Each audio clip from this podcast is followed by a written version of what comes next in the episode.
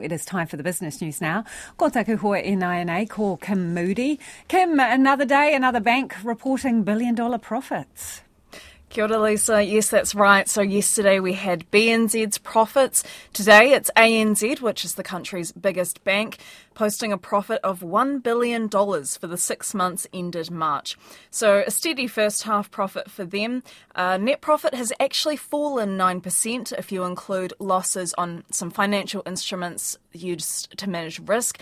But excluding those losses, cash profit was up 14% on the year before. So the bank's chief executive, Antonia Watson, saying all parts of the business are performing well, saying the rise in interest rates that is seeing people's mortgage payments go up so much is uh, boosting the bank's margins, as is the rise in net interest income. So that's the difference between what the bank charges for loans and pays for deposits.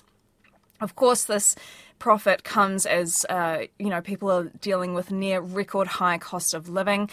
Uh, Antonia Watson acknowledged the size of the profit, that $1 billion mark, but said this has to be seen in the context of how big ANZ is and the position it and the other banks play in the economy.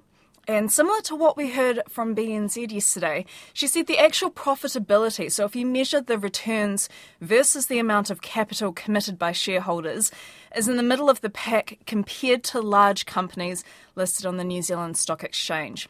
And she said uh, if we do face, you know, that forecast uh, recession that some economists do are talking about the second half of this year, that profitability will be needed to support customers facing tougher times.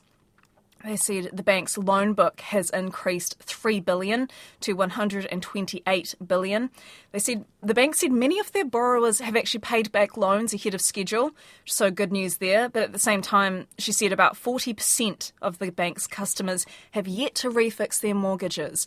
And as we know, those rates have gone up a, up a lot, so that will affect their spending habits, how much they're actually paying for their mortgage every week or fortnight or how often they pay. So the bank has also set aside 121 million for bad loans and is saying it's seeing a slowdown in credit demand.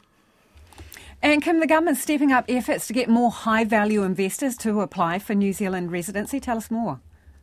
Yeah, so the investment arm of New Zealand Trade and Enterprise, or NZTE, has gone on a bit of a marketing effort to try and support to get more active investor migrants into this program.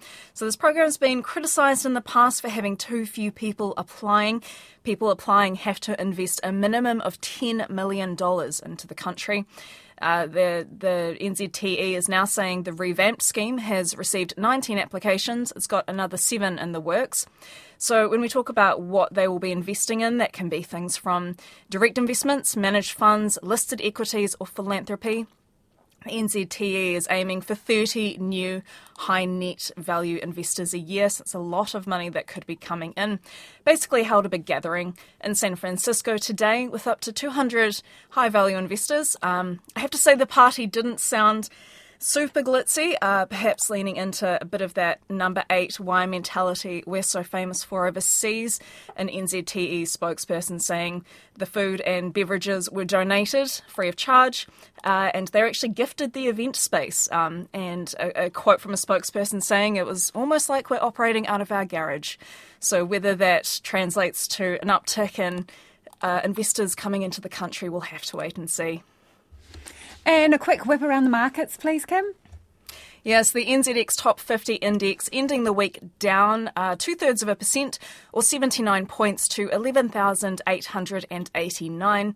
New Zealand dollar buying 63.1 US cents and 93.7 Australian cents. Thank you, Kim. Ka kite, Kim Moody there with Business News.